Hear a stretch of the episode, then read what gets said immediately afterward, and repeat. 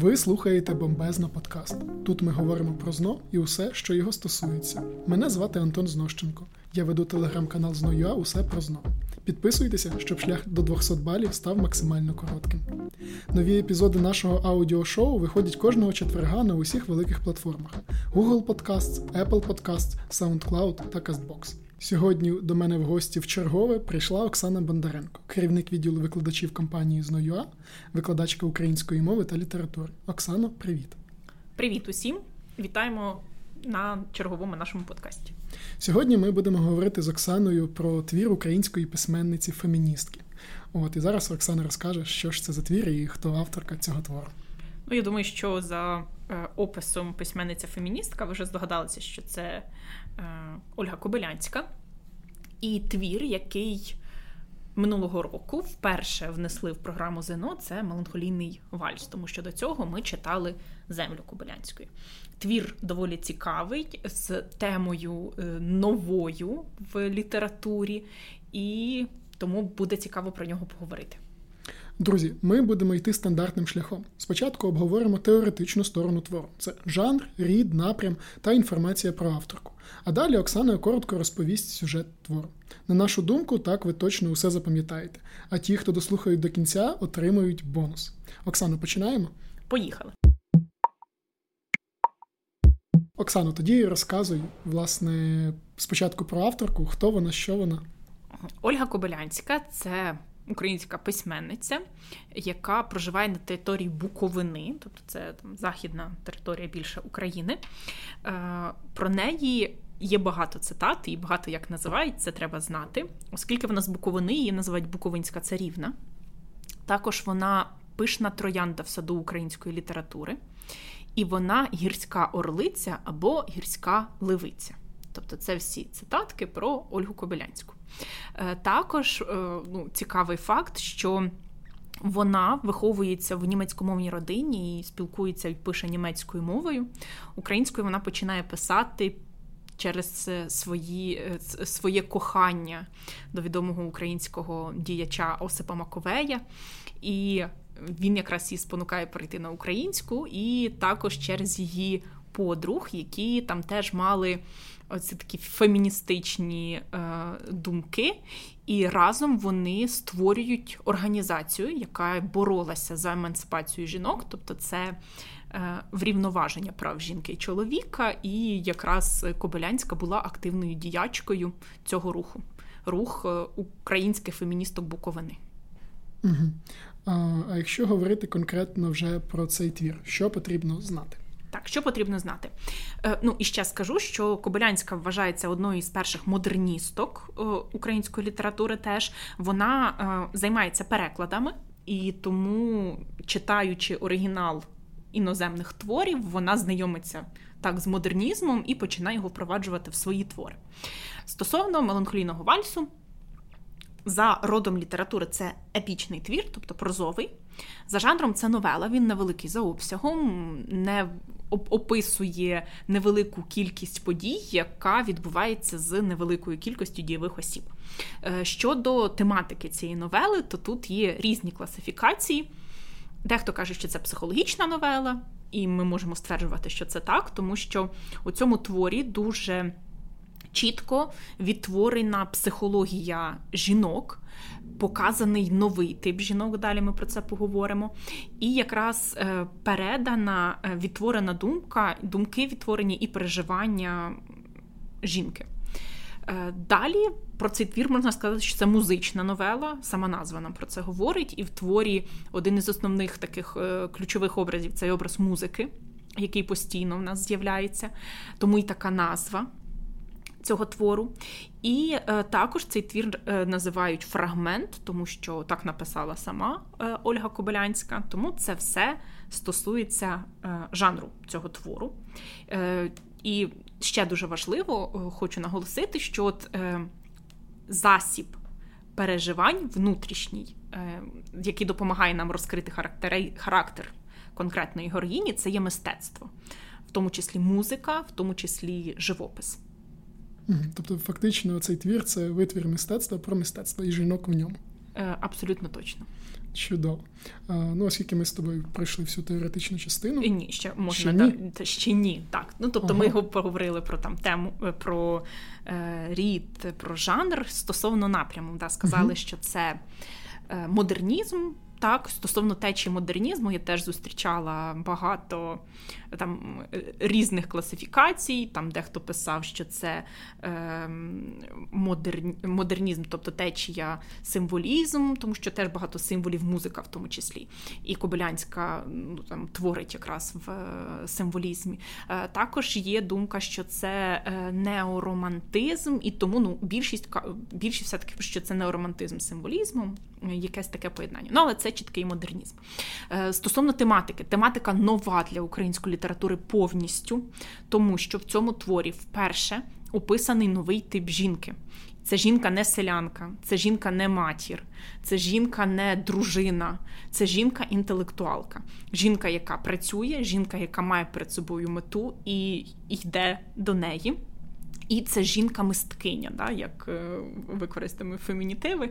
Е, тобто е, жінка, яка живе в мистецтві і почуває себе вільною. Ну, тобто дуже класну тему і актуальну і на той час, і в сучасності якраз у нас описує Ольга Кобилянська. Стосовно ідеї, то отут теж в творі їх кілька. Ну, перша ідея, оскільки ми говоримо про мистецтво, то це роль мистецтва взагалі в житті людини, це вплив мистецтва на світогляд людини.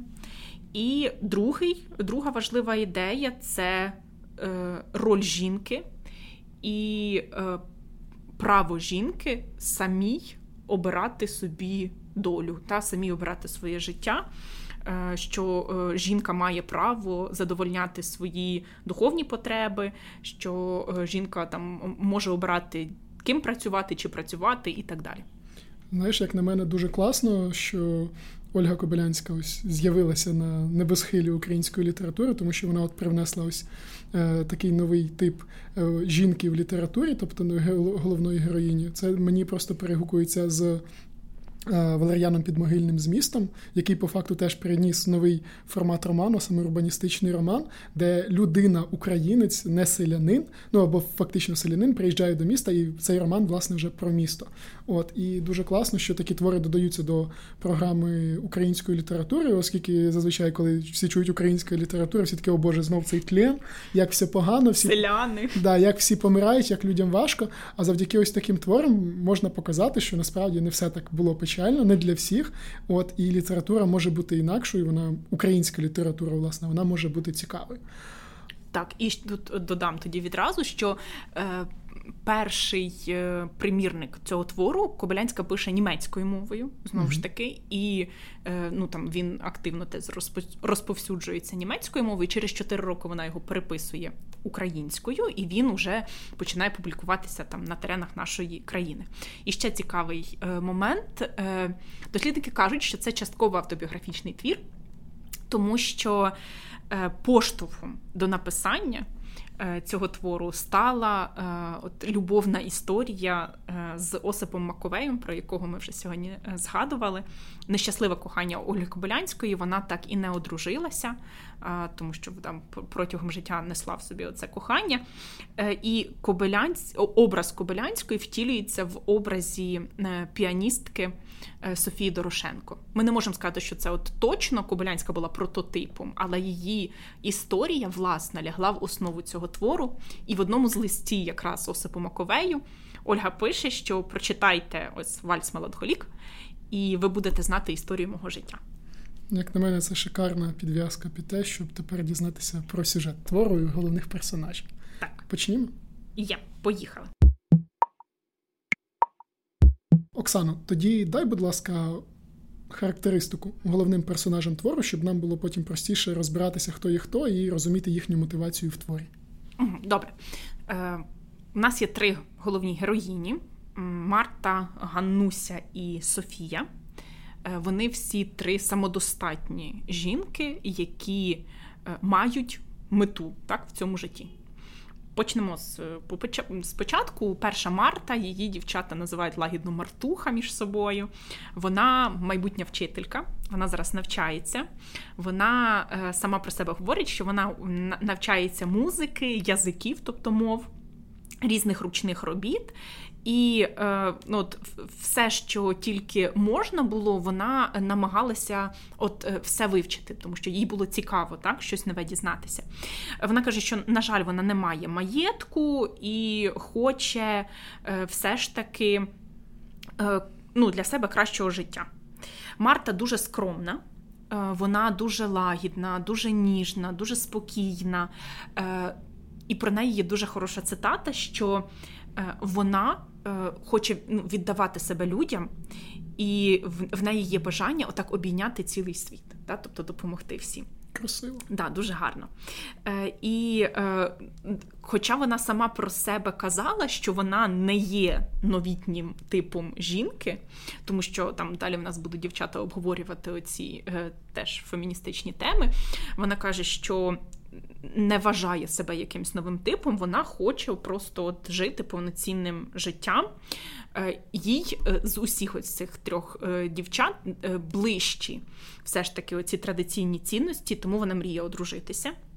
Вона мріє турбуватися про свого там коханого чоловіка, про господарство, мати дітей, і вона вже навіть там закохана в цього свого чоловіка, але про це вже тоді пізніше.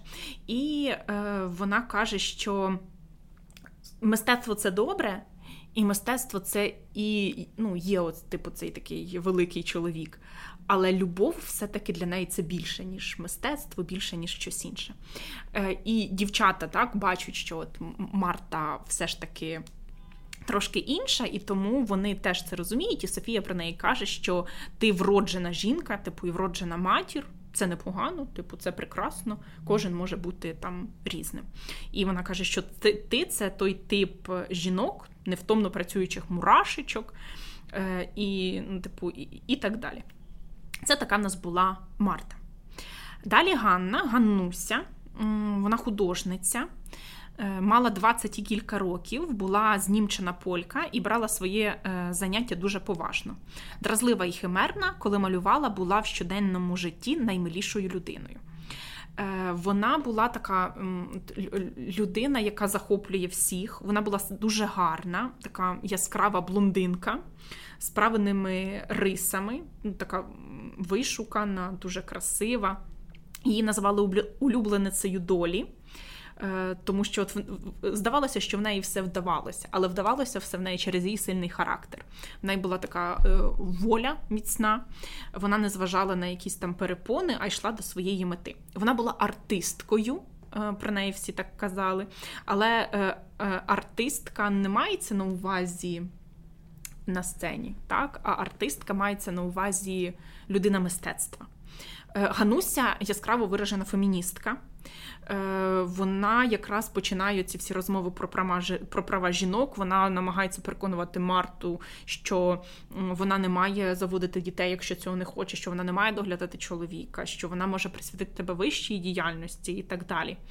Е, і незважаючи на те, там Гануся ця має вона багато залицяльників, але ну, вона з них більше.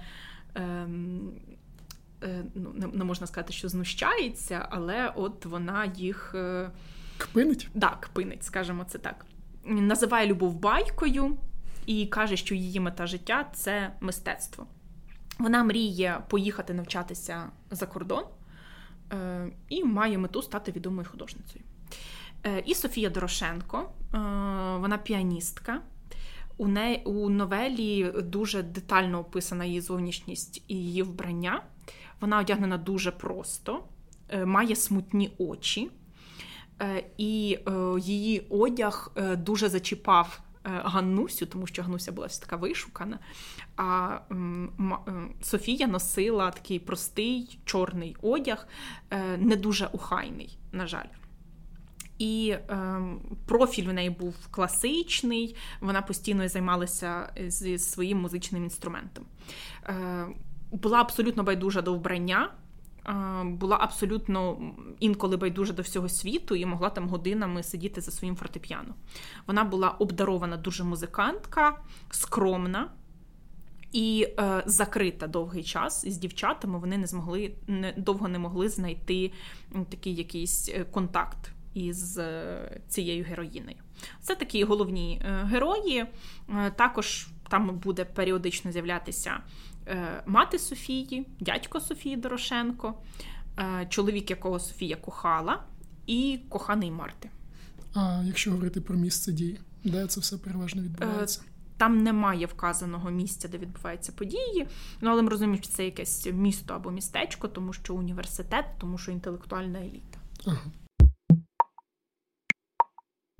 Що ж, починаємо тепер сюжетну частину. Е, твір називається Вальс Меланхолік, написано там не українською мовою, і це теж символічна назва, тому що це твір, який кілька разів грає Софія Дорошенко. Це твір, який вона написала, цей меланхолійний вальс. Меланхолійний настрій це такий м, смутний, трохи, такий трагічний настрій.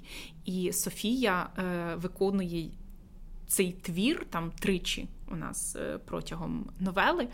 Е, вона сама каже, що цей вальс складається в неї з трьох частин. і Він передає от її внутрішні почуття. Тому от образ меланхолійного вальсу, ось цей нам якраз є натяком на е, загальну, на загальний настрій всієї новели.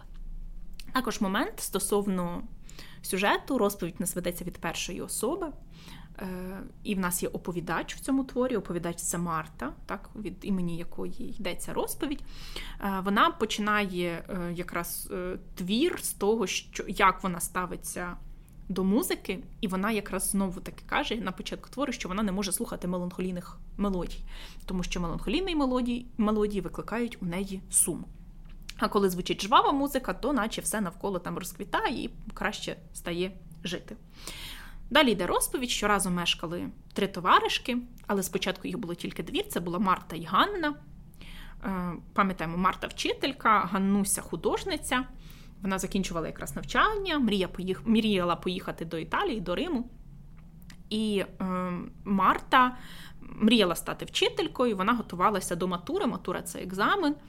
Е, і мали вони квартиру, яку самі знімали. Вони винаймали дві великі кімнати. Е, дуже гарно обставлені, про це будуть нам неодноразово повторювати.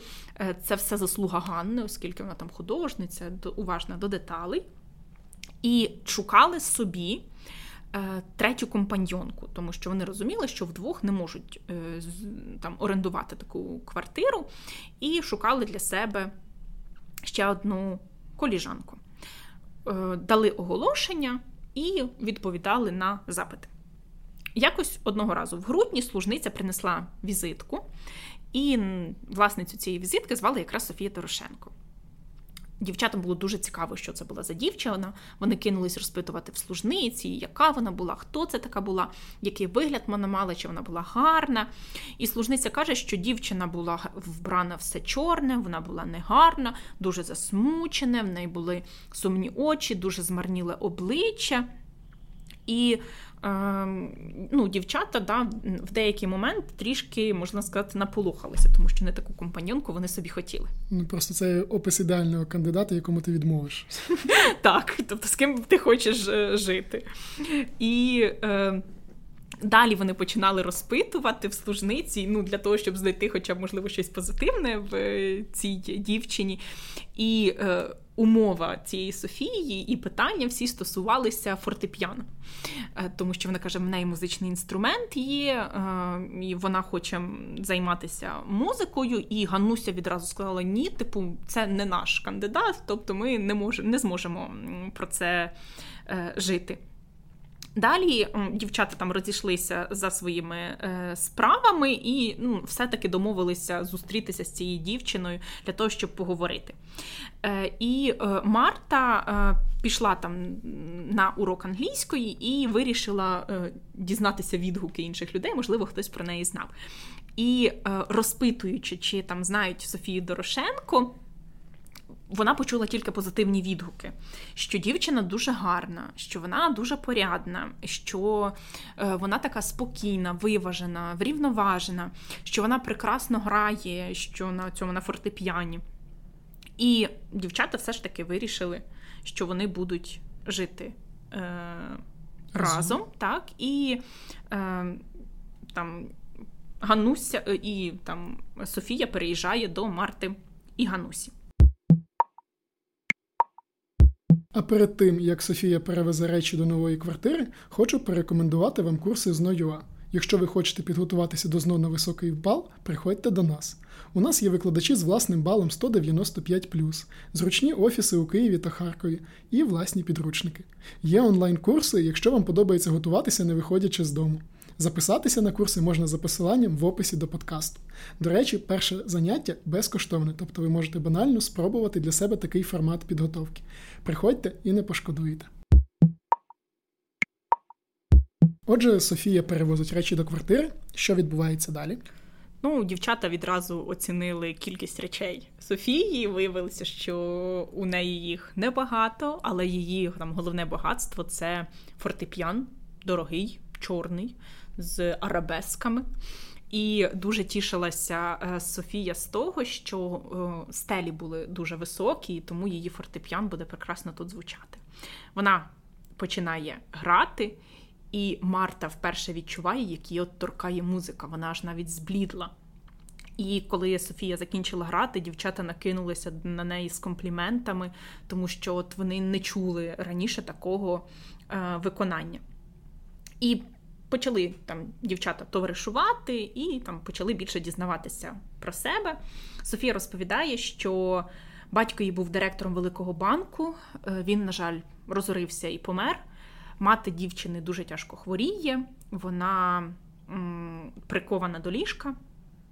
І живе зараз із братом, тобто з дядьком Софії Дорошенко, який якраз і допомагає з грошима Софії.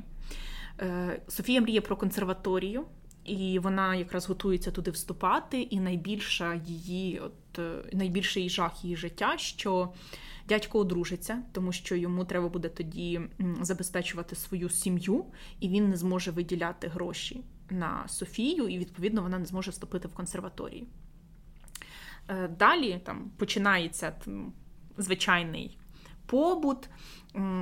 Далі дізнається, е, вони дізнаються, що е, Софія трошки була хвороблива, е, все-таки, і дівчата намагалися її якось кожна догодити.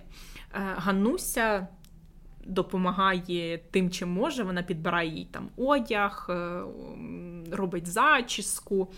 Марта допомагає вирішити якісь там побутові проблеми, і можна сказати, що вони там навіть здружилися то е, і там почали краще. Е, працювати розуміти. так, і краще не працювати, краще розуміти. жити, да, краще mm-hmm. розуміти один е, одного. Але коли до них приходили гості, то дівчата помічали, що кожного разу Софія просто вставала і йшла. Вона не витримувала цього гам, гаміру, вона хотіла там побути сама або пограти на своєму музичному інструменті. Е, одного разу сталася така подія, яка дуже вразила Софію, і там дівчата теж помітили зміни в житті Софії. У будинку напроти оселилася молода щойно одружена пара. Молодий чоловік із жінкою, в них було видно, що там вони нещодавно з'їхалися, що е, вони багаті люди. Е, і коли Софія побачила цього молодого чоловіка, вона просто змінилася в обличчі. І ніхто не наважувався запитати, що сталося. Сама Софія, відповідно ж, нічого не говорила, бо вона така була закрита. Вона сіла за свій інструмент і почала грати. І вона якраз почала грати оцей меланхолійний вальс. Е, дівчата описували як дуже такий е, тяжкий з одного боку твір, а з іншого боку, дуже такий вражаючий. Перша частина була весела, друга сповнена шаленого болю. І е, всі почали питати, хто ж автор, типу, де ти взяла такий класний твір? І там Софія каже, що це меланхолійний вальс, який вона сама написала. Ніхто не наважувався навіть запитати, що стало приводом. Е, до написання цього твору, але ну, всі от логічно розуміли. Е, одного разу, ну, це так була трагічна історія кохання Софії, тобто ми розуміємо, що цей молодий чоловік одружений, це було її велике кохання. Е, ще одна історія трапилася на цього разу з Мартою. Марта повернулася додому, теж почувалася нещасною, тому що вона була закохана в молодого професора. і їй навіть здавалося, що він там подавав їй якісь знаки уваги. Вона дізналася, що цей молодий професор зустрічається з Німкенею.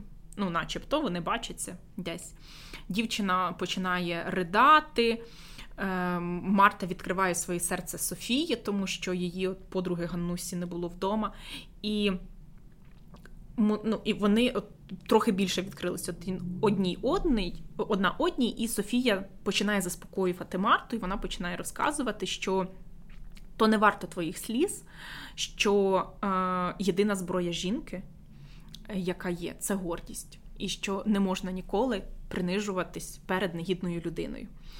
Е, І тоді Софія, у відповідь на цю трагічну історію кохання Марти, розповідає свою історію кохання, що вона любила одного молодого чоловіка дуже сильно, всією душею. Він, начебто, теж мав почуття до дівчини, але він злякався її такого сильного прояву почуттів і одного разу просто втік, абсолютно нічого не сказавши. Софія певний час шукала його всюди, е, бігала вулицею, і ну, ніхто не міг відповісти, де дівся цей молодий чоловік. І потім він оженився з іншою, оженився з е, багатою, і тепер, як назло, оселився в сусідньому будинку. І тому е, Софія каже, що от це її якась теж от внутрішня зараз проблема бачити його так напроти свого будинку. Але вона каже, що цей чоловік дуже змінився, тому що він втратив, можливо, ту гордість, яку вона так цінує, і що він зостався, наче без характеру. І е, навіть е, вони декілька разів зустрічалися, і цей чоловік зізнавався, що він згадує про Софію, і що його згадує якесь це прикре почуття, тобто він шкодує через свій вчинок. Ну, але уже нічого не можна змінити. І через це музика стала єдиною відрадою і єдиним сенсом життя Софії. Через два дні Софія їде до хворої матері для того, щоб її навідати до дядька. Е, поки немає Софії, Марта розповідає Ганусю, Ганусі історії її Е, кохання, і на що Гануся каже, що вона насправді очікувала чогось бурхливішого і більшого, слухаючи цей меланхолійний вальс.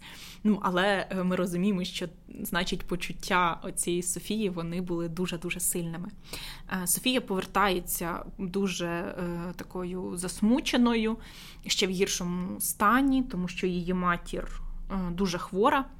Вона приїхала тільки для того, щоб влаштувати Е, собі ну, відпустку, домовитися з ученицями, що вона на два тижні поїде до матері, доки вона залагоджувала свої справи, через деякий час від'їхала. Але повернулася раніше, ніж за два тижні, була дуже бліда і дуже змучена, і розповіла, що її мати померла. Е, Софія і так була не в дуже так, хорошому якомусь моральному стані, а тут ще після смерті матері їй стало е, дуже погано. Вона постійно казала, що е, от навколо неї якийсь е, смертельний подих, що її душа починає замерзати. Дівчата починають щось робити для того, щоб повернути Софію до життя. Е, і в деякий момент їм навіть здалося, що все класно, тому що Софія знову сіла за фортепіан, починає грати, тому що вона вже собі намріяла, що восени поїде до Відня навчатися в консерваторії. Наступає травень. Е, Гануся збирається в поїздку до Рима. Марта в цей час стає нареченою професора того самого, тому що, як виявилося, він таки кохає саме Марту. А оця молода Німкеня е, то просто була його знайома, і він навпаки хотів оцю молоду Німкеню звести своїм товаришем, тому вони спілкувалися. Е, дівчата всі чекали, коли прийде додому Софія, для того, щоб піти разом прогулятися. Але приходить Софія, і вона от ще в жахливішому стані, тобто в такому стані дівчата ще її не бачили. І вона зізналася, що отримала лист від дядька. Вона сказала, що вона не може вже більш ну, його перечитати, дала прочитати лист дівчатам.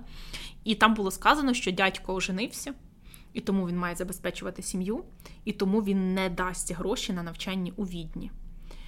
Е, Софія сіла за фортеп'ян і сіла грати знову ж таки свій меланхолійний вальс. Ці дівчата плакали, тому що Вони знали, що одне життя зломилося, тобто вже мрія не може бути. І остання крапля, яка зламала Софію, е, це була порвана струна у фортепіані, е, коли вона грала якраз. І е, ну, от в цей момент, в цьому горі, яке вона переживала, вона сіла виплескувати це горе в музиці, і їй не вдалося це зробити, тому що порвалася струна. В цей момент вона падає обличчям на оці струни і зомліла. І, на жаль, оцей пережитий стрес він виявився фатальним. І Софія помирає. Тобто, ця нагромаджена, е, нагромаджений негатив, ці стреси стали. І оця порвана струна як е, кульмінація цього напруженого стану. Ми можемо навіть провести паралель, що от е, її натягнута душа вже не витримала цього навантаження, і тому вона просто порвалася. І Софія померла. Далі у нас, ну, фактично, це завершення е, головної такої історії. Далі ми е, дізнаємося, що е, за 6 тижнів Гануся все-таки поїхала до Рима і вчилася там. Через 6 років, через 3 роки, вибачте, вона повертається додому. Повертається не сама, повертається з гарним чорнявим дворічним хлопчиком, але без чоловіка. Вона пояснює абсолютно спокійно, що з батьком хлопця вони не змогли порозумітися, тому вона рада, що вона має сина і буде виховувати його сама. Е, музичний інструмент Софії забрала Марта, і тепер на цьому музичному інструменті грає її син. І е, закінчується твір словами Марти, оскільки так від її імені ведеться розповідь, і Марта каже, що я не можу е, позбутися думки, що музика позбавила Софію життя однією однісінькою тоненькою струною вбила її. Друзі, для всіх, хто хоче покращити е, свої знання по цьому твору і перевірити відповідно те, як чи уважно він слухав, ми пропонуємо вам зробити наступним чином: напишіть в наш чат-бот у телеграмі або в директ інстаграму слово Кобилянська. От і у відповідь ви отримаєте посилання на тест по цьому твору, і таким чином перевірите свої знання. Сьогодні Оксана мене перевіряти на знання не буде, оскільки немає ще жодних питань по цьому твору в ЗНО 2020. От, відповідно, ми очікуємо самі, коли вони з'являться там в ЗНО 2021. І ми сподіваємося, що вони там будуть, оскільки твір дуже легкий, і простий, і відповідно для вас це фактично халявні бали. От я дякую Оксані за те, що вона сьогодні погодилася прийти і розповісти вам про цей твір. Вам дякую, що слухаєте. Друзі, ми закінчуємо цей подкаст, проте наступний буде вже за тиждень. Не прогавте. Я нагадую, що мене звати Антон Знощенко, і ви слухали бомбезно подкаст. Почуємося, Па-па.